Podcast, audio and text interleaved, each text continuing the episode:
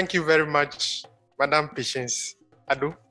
First of all, I want to thank the organizers, the Ghana Young Generation in Nuclear, for inviting me and also for, for putting up such an elaborate program. So I'm speaking on the role of medical application of nuclear in improving healthcare post-COVID nineteen. So I, these are the learning objectives of the presentation. We will look at some sources of radiation exposure, worldwide cancer incidence. Then we will go into details on medical exposure, and we'll look at the various nuclear techniques that are used in medicine. And then we'll look at the international framework and come down to the national framework. I think in the morning there was the director of the uh, the director general of the Nuclear Regulatory Authority who gave you the Ghana's uh, nuclear regulatory infrastructure. And then we'll come to the COVID nineteen, what has been done during COVID nineteen and what we expect to be doing. So the sources of ionizing radiation, we have natural sources and artificial sources. So for natural sources, for instance, as we walk in the sun, we are exposed to cosmic radiation. So this is natural. When we take some food samples like potassium, like cassava, banana, plantain, we are we, we, we get potassium forty. So this occurs from some food samples. We also have artificial sources. And artificial sources, medical has been reported to give us the largest contribution, about twenty percent contribution. Now, according to Globacom, Globacom is a source of data when it comes to cancer incidence and all these things. And for the male, for the females, according to the global, the Globacom twenty twenty data, about majority of the females are being exposed to the, the cancer incident that is estimated. Breast cancer is the largest, followed by other cancers. Next slide, please. And for the male, we have prostate cancer and other cancers following lung cancer, following in that order. For the worldwide cancer incidence, it is estimated at about eighteen point one million new cases. Next slide, please. About eighteen point one new cases will be reported globally. So when we take, next slide, please. So when we take all these things into consideration, next slide, please. Next one. So when we take all these things into consideration, so there's the need for us to have an idea about how best we could protect ourselves in the application of all, uh, uh, all this ionizing radiation. Now, the International Commission on Radiological Protection is one of the key agencies that formulates policies and the principles behind radiation protection. So they have defined the categories of exposure. We have three main categories of exposure. We have what you call occupational exposure. So occupational exposure is exposure which arises as a result of your authorized work, which brings you into contact with ionizing radiation, apart from existing natural background radiation. The natural background radiation, like those from the cosmic rays from the sun, from the radon from the earth crust, and some food samples. So any practice, so for instance, if you are a radiographer and you are working in an X-ray department, that is your authorized work. And this may introduce some additional sources of exposure to you. So you are classified as occupationally exposed person. Then we also have medical exposure. Medical exposure is as a result for purposes of medical or dental diagnosis or treatment. So if, for instance, you have been coughing for the past three days, one week, you go to the hospital and you are still coughing, the doctor may request that I need a chest X-ray for me to assess your lungs and other conditions. It is to assist the doctor to arrive at a confident diagnosis. So this is medical exposure. Or the use of ionizing radiation, and also for dental radiography. So sometimes if you have a problem with your teeth and you visit the dentist, they may take a radiograph of your mouth to assess how the teeth is performing. And finally also, when cancerous cells, cancerous cells are, are cells that grow uncontrollably. And we use ionizing radiation and other means to treat them, which we call radiotherapy. So anybody who is subjected to exposure, either for diagnosis or treatment, is undergoing medical exposure. And the last category are public exposure. These are people who are whose exposure is neither due to medical or occupational. So that is public exposure. Next slide, please. So as indicated, medical exposure is the largest contributor when it comes to artificial sources of ionizing radiation. And this has created a lot of anxiety among you and I and all other health professionals and uh, members of the nuclear industry, because there is the potential of risks, especially in high-dose procedures such as computed tomography and image-guided interventional procedures. The risks of exposure could be potentially high. And we have a special class of population also, like for pediatrics, children.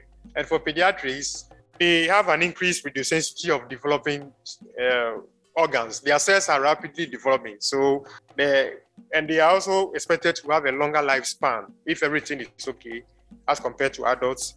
And there is also the possibility of repeated examinations in their lifetime. So for them, the risks could be potentially high. And because of that, there is a higher call of justification for, for, for them. So now, what is the current use of radiation in medicine? Next slide, please. Every year, according to UNSCEAR, UNSCEAR is the United Nations Scientific Committee on the Effects of Atomic Radiation. So it's one of the specialized committees of the United Nations, and it is a source of global database when it comes to how ionizing radiation is utilized for all procedures. And according to them, we have about four billion diagnostic procedures being done annually, followed by thirty-five million nuclear medicine procedures and about eight million radiotherapy treatment courses. So clearly, as population increases, as technology increases, these procedures will continue to increase. And when these procedures continue to increase, it means we also have to step up uh, how best we can all protect ourselves. One of the reasons is that more machines are being introduced. And when we take Ghana, for instance, next slide, please. When we take Ghana, for instance, the number of diagnostic imaging equipment, the mushrooming of private diagnostic imaging facilities, for instance, has increased over the, in the last twenty years. So now it's not only major hospitals. Both private hospitals and private diagnostic centers are having imaging equipment. So more machines are coming. For instance, now in, com- in, in conventional radiography, for instance, we are in a transition from screen film radiography to digital. And we have a lot of equipment that are coming in. There is also, the, the, the new equipment has come with better care. For instance, in C T, for instance, when C T technology started about fifty years ago, we had single slice. Now we have several slices, and a, an acquisition of a C T image can be done in sub-milliseconds. Now the volume of data that is generated is also very enormous. And with this, the physician has a lot of information at his or a disposal to make a diagnosis. There are other hybrid modalities that have also come. When we, up, when we talk about hybrid imaging, a combination of one or two imaging modalities. So for instance, X-ray and ultrasound, SPECT, C T and SPECT, C T, PET C T. So the, the combination of one or more imaging modality to arrive at a confident diagnosis. And in radiotherapy too, a lot of complex radiotherapy procedures have emerged from I M R T and other advanced procedures. Next slide, please. So these are the three main areas by which nuclear technique can be used in medicine: radiology services or diagnostic radiology, nuclear medicine, and radiotherapy. So I'm going to go through briefly what they mean for the benefits of our entire, entire audience. For diagnostic radiology, for diagnostic radiology, we use ionizing radiation and non-ionizing radiation, such as in plain radiography, where plain radiography, the images are static. Basically, plain radiography is a representation. The human body is three D, and we represent it in a two D form. We also have fluoroscopy, which is X-ray equipment used for continuous imaging. So we have dynamic images. We can also have angiography, where we use for the visualization of arteries and veins. And normally it is supported by contrast material, which enhances the visualization of these structures. We have specific applications like in mammography for breast cancer detection. And as we all know, this month has been uh, adjudged as the breast Cancer Awareness Month. So mammography is one of the tools which can be used for breast cancer screening and detection purposes. So we encourage all our women to take up the challenge of getting themselves screened in this month of October, Pink Month. Then for pediatric radiology, where we image patients, there is a need for a special care for them, as indicated earlier. We also have complementary imaging modalities such as computed tomography, magnetic resonance imaging, ultrasound. And then we also have nuclear medicine, where we use isotopes to stand, I, where we use isotopes, radiopharmaceuticals. So we, we, we mix we mix a drug and an isotope to get a radiopharmaceutical to scan patients and also use it also for treatment. Next slide, please. So these are some images of uh, X-ray equipment and then an image of a C T image. So what is nuclear medicine? Briefly, in nuclear medicine, we use ra- a radiopharmaceutical to address a clinical problem. The radiopharmaceutical that are used are detected externally. So what happens is we combine a drug and a radioisotope, and then we administer it to a patient, and then it will organize, it will localize in a specific organ of interest. And then after that, we scan with an equipment such as a gamma camera or P E T scanner or SPECT. So what happens in this scenario is that the patient now becomes the source of exposure. And out of the, the, the cameras, of course, work in conjunction with computers to generate the image that is required. And the dose received can be can be common or is similar to what we get from diagnostic X-ray examinations. So what are some of the, next slide please, what are some of the indications in nuclear medicine? Diagnosis and treatment of hyperthyroidism, cardiac stress, cardiac stress tests to analyze heart function, bone scans for metastatic growth, lung scans for blood clots, and et cetera. So these are some of the indications which nuclear medicine can be used to address. Next slide, please. So we can have diagnostic nuclear medicine and therapeutic nuclear medicine. So for the diagnostic nuclear medicine, first of all, there is a request of the, next, next slide, please. There is a request of the examination. So this is the process. After that, then there's a prescribed activity. So a nuclear medicine physician. This is a doctor who is specialized, who has had a specialist training in nuclear medicine, who will, admit, who will prescribe an activity. And then an imaging technologist or a technologist will prepare the radiopharmaceutical, and then after that, it will be administered. After the administration, then it will be examined. So the patient will be scanned with the gamma camera or the SPECT, depending upon the type of equipment that you have. And then there will be an evaluation and report. So this is what happens in diagnostic nuclear medicine. For the prescribed activity, what do we mean by a prescribed activity? A prescribed activity of a radiopharmaceutical is that activity documented in a written directive. So just as we are giving prescription on a paper, the same way also. So this activity will have to be prescribed in the patient's folder. Next slide, please. For the therapeutic procedures, the objective is to administer a prescribed absorbed dose to the target tissue. So when we talk about absorbed dose, it is the amount of energy of the ionizing radiation that will be de- deposited per unit mass in a tissue or organ. So since we are aiming at therapeutic outcome, it means an absorbed dose will have to be administered to the target tissue or the organ. And most of the times, the, the purpose, the reason is for the tumor to shrink or for the tumor to, re, to reduce. Again, in nuclear medicine therapy, this is the flow. There's a request of the examination, there's a prescription of the absorbed dose, and then there's a determination of the biokinetic data. There is the preparation of the pharmaceutical and the activity, and it is administered, the treatment is administered to the patient. And then also there is a patient follow-up. Sometimes you have to do a follow-up to find out how the patient is faring, whether the patient is reacting to the, uh, uh, the, the, the radiopharmaceutical that has been administered or not. So what is the prescribed dose? The prescribed dose is the absorbed dose that is aimed to give a desired therapeutic effect on an irradiated tissue or organ. And lastly, radiotherapy. The next slide. For radiotherapy, one of the main treatments is one of the main treatment modalities in the management of cancer.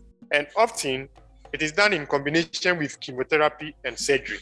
And it's assumed that about fifty to sixty percent of all cancer patients will benefit from radiotherapy. So it's one of the major modalities, interventions that is used to manage cancer. What are some of the indications of radiotherapy? I think from the cancer incidence data, you saw some of the indications. But some of the indications are head and neck cancers. Next slide, please. Gynecological cancers, prostate cancer, other pelvic management malignancies, such, such as the rectum and bladder, adjuvant breast treatment, brain cancers, and then palliation. By palliation, in our hospitals, in a lot of our countries, most patients report very late, where they are diagnosed with advanced stages. of, of, of, of, of, of the cancer. So when it happens like that, they give palliative treatment to reduce the pain, to ameliorate the pain. At the advanced stage, not, not, nothing much can be done. Yeah. So you give palliative treatment. So at this juncture, we will now go into the, briefly into the international arena or the international framework of radiological protection. We'll come to the national and then some of the things that has happened during the COVID, and then we conclude. So from the international framework of radiological protection, the reason why it is important is that we use ionizing radiation a lot in medicine, as we have all seen. So there is the need to put in place strong regulatory infrastructure so that it can be used safely, so that the risk of deterministic effects will be reduced, be minimized, as well as that of stochastic effects. Deterministic effects are effects which occur over a dose, a, a, a threshold of a dose. So once someone is exposed beyond a certain threshold of a dose, say ten gray, the effect is likely and bound to occur. But for the stochastic, there is no threshold per se, but the effect increases with, with, with, with the, it's independent of the severity. And it can happen in the exposed individual or his or her descendants. So we have three key organizations. The International Commission on Radiological Protection, they come out with the, philosoph- the philosoph- philosophies and the principles, ethics. And then we also have the International Atomic Energy Agency. I think you have heard a lot about the I A E A throughout the whole day. So they come out with the standards, and also UNSCEAR. UNSCEAR, as I indicated earlier, is one of the United Nations committees, and they advise the United Nations on global uh, database usage of ionizing radiation for all procedures and so on. And next slide, please. All these organizations came together and came out with what we call the International Basic Safety Standards, or what we call the B S S. The B S S sets out the fundamental principles that all of us must follow when it comes to the use of ionizing radiation. So sometimes we call it the Bible of radiation protection. And currently, it it it, it undergone through a lot of review. And currently, we are using the B S S, what we call the General Safety Requirements Part three, which was published in twenty fourteen. That is what we are using. So in terms of current standards and recommendations, we have more than enough. All that we have to do is to adhere to them to the best of our ability. For the basic safety standards, it is mandatory for member states of the I A E A. And then, of course, let, let me also mention that the European Union also have their B S S, uh, which is applicable to countries in the European Union. Next slide, please. Next slide. So when we take Ghana, for instance, the national regulatory infrastructure is in the Nuclear Regulatory Authority Act eight ninety-five of twenty fifteen, as was indicated in the morning by the Director General of the N R A. And this act sets out the principal requirements in the law. Now, after that comes regulations. The regulations outlines detailed requirements. So as compared to the main act, which sets out the fundamental or the principal requirements, is the regulations. Then also, the regulatory authority will come out with guides and codes of practice for various practice-specific applications. So for instance, when you talk about shielding and X-ray department, they can come out with a guide or course to address this concern. Or when it comes to radiation protection and, and pregnancy of the staff, they can come out with specific guides and course to, to, to guide us. So these are practice-specific requirements for guidance. Next slide. And the functions of the regulatory authority include, they establish the regulatory program. They undertake inspections. They undertake enforcement, establish an emergency response program, requires that only appropriately trained and qualified personnel use radiation sources and radiation emitting devices. So these are the, broadly their functions. On the principles of radiation protection, we have justification. Next slide. We have justification, optimization, and those limitations. So justification means that for every practice, we have to look at the benefits and the risks. And for the optimization, all that we have to do is the amount of dose that is to be delivered, the, and, and, and the likelihood of the exposure must be in line with the as low as reasonably achievable principle. Economic and social factors being taken into consideration. And those limitations is applicable to occupational and public. Those limits are not applicable to medical exposure. So for medical exposure, the concept of diagnostic reference levels have been have been suggested by I C R P and other bodies. Next slide, please. But however, we live in a real world, and the context is that there is a lot of uh, unjustified exposures going on. Sometimes there are reports in the newspapers of uh, advertisement for radiological screening and all those things. Next slide, please. So this resolution came out after International Radiation Protection Conference in Medicine in Bonn, Germany, twenty twelve, and then they came out to define, the, the, they used the three A's, what they called awareness, appropriateness, and audits when it comes to justification. Next slide, please. And for the optimization, there are several tools, and I've listed some of them here. So for instance, the concept of diagnostic reference level. Normally, diagnostic reference levels are arrived after a wide national dose survey. It could be professional bodies, the regulatory authority, and then they will come out with a, a value after a wide dose survey. And they will use the seventy-fifth percentile of the distribution of the dose survey. And it is supposed to be a benchmark for practitioners. Then we also have those constraints. There, there are also design considerations which can be used as an optimization through operational considerations, patient dosimetry, that is patient dose assessment, then calibration of equipment. You know, ionizing radiation, we cannot see or feel it. We detect with instruments. So the instruments that are deployed in the field must be calibrated so that it must give a good response to what they measure in the field. And then quality assurance. Quality assurance is a holistic uh, approach so that at the end of the day, the patient, our patients will be assured of a certain quality of service. So quality control is a subset of quality assurance. And normally, for protection purposes, we are supposed to designate control area and supervised areas for protection purposes. And audits, next, next slide. Audits can also assist in the optimization process. Next slide, please. Audits. So when it comes to audits, the I A E A has these three documents. Uh, the first one is in nuclear medicine, Quantum. One is in radi- radiotherapy, Quattro, and then the other one is in diagnostic radiology, Quadro. So these are documents. If in case any member state wants to embark on an audit, they can rely on these documents for guidance. And in Ghana, we have had some audits in Ghana. Next slide. We have undertaken some audits in Ghana. So these are some audits in diagnostic radiology. Uh, audits are not supposed to be a regulatory tool. It is supposed to help us to improve upon what we are doing.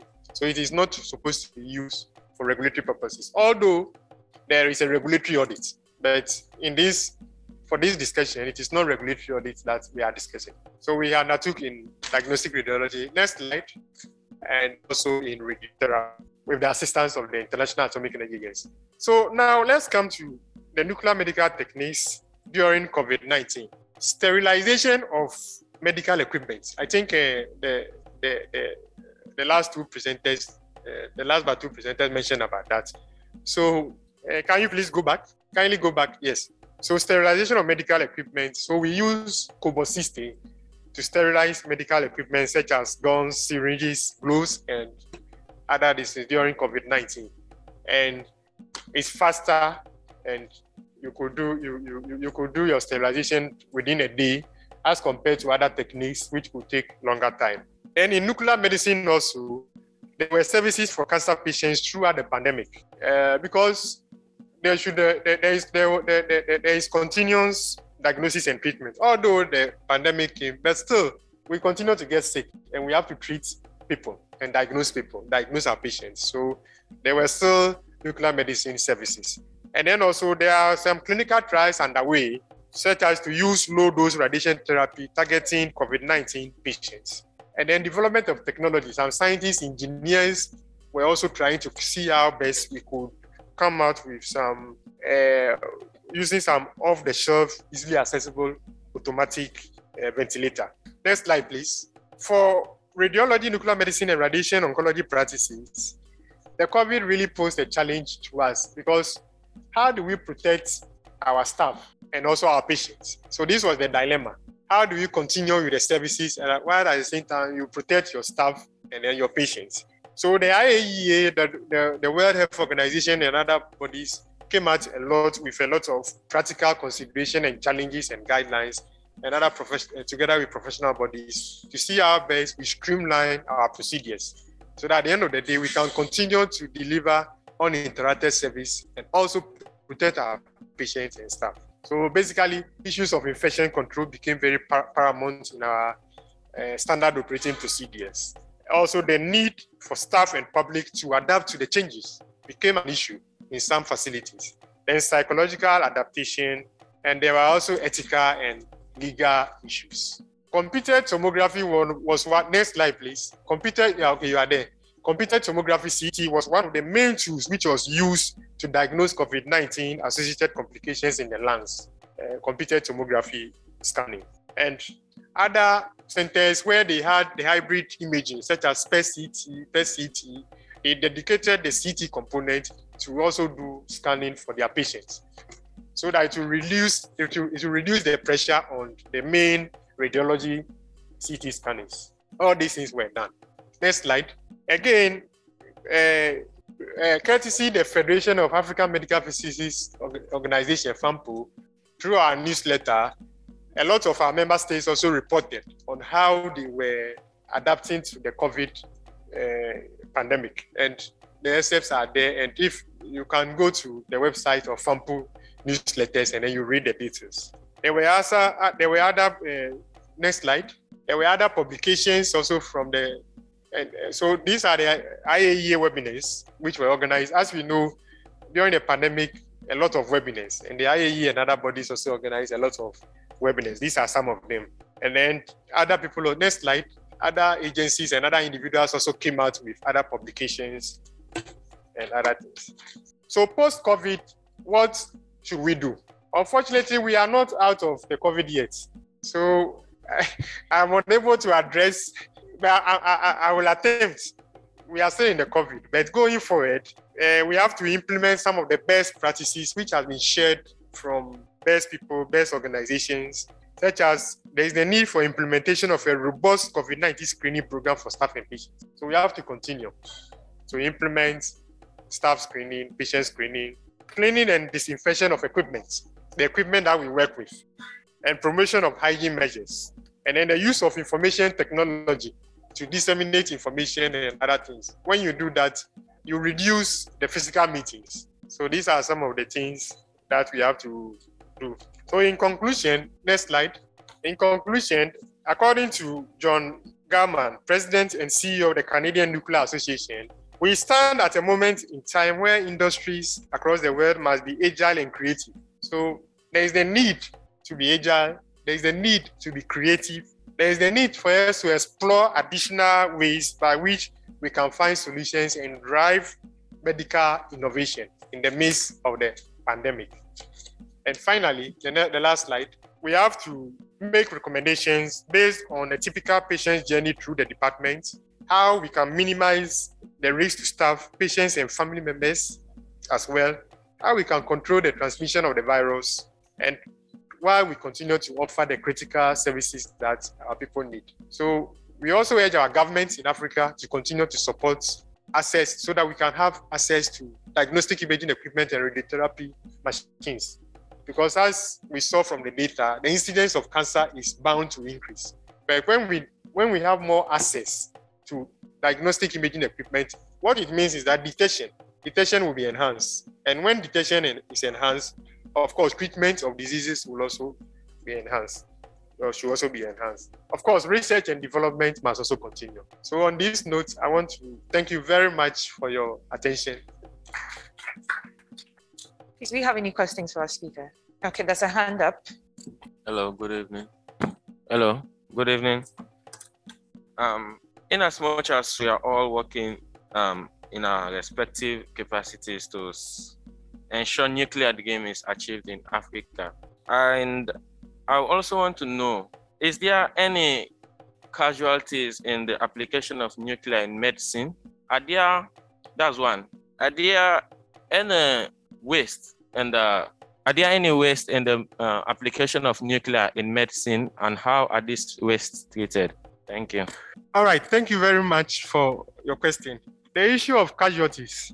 Uh, there are two main there are two main effects when ionizing radiation interacts with tissue. There can be deterministic effects and there can be stochastic effects. For the deterministic effects, the effect is bound to occur in the exposed individual after a certain threshold of dose is exceeded. So for instance, if you exceed ten gray for a particular part of the area exposed, you can have some effects such as re- skin reddening or what you call erythema and other effects. Other effects can also uh, manifest. If it does not occur, where the, we don't exceed the limit, the effect may come later in the exposed individual or his or her descendants. We call that stochastic effect. And in imaging, in interventional radiology procedures or fluoroscopically guided procedures, there have been reports of patients having uh, side effects and reactions after a procedure.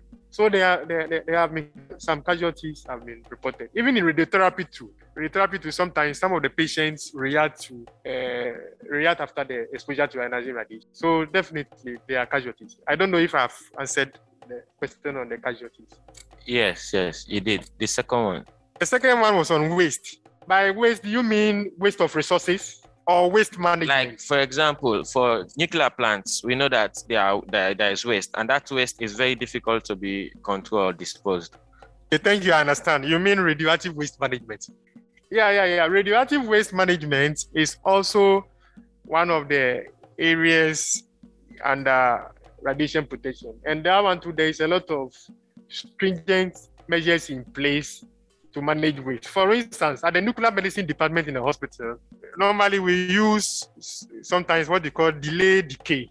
By delayed decay, if a patient undergoes through iodine therapy, for instance, you have to isolate the patient. So the patient is in a confined place, and then the the, the clothing and the, the the the saliva, the urine, and all those things, ideally, should even be segregated. It should not be joined to the main waste. And then after the patient is discharged, the clothing and all those things are collected, kept at a, at a segregated place. And the physicists will have to monitor. We'll have to monitor the radioactivity levels until the activity falls before they are disposed and all those things.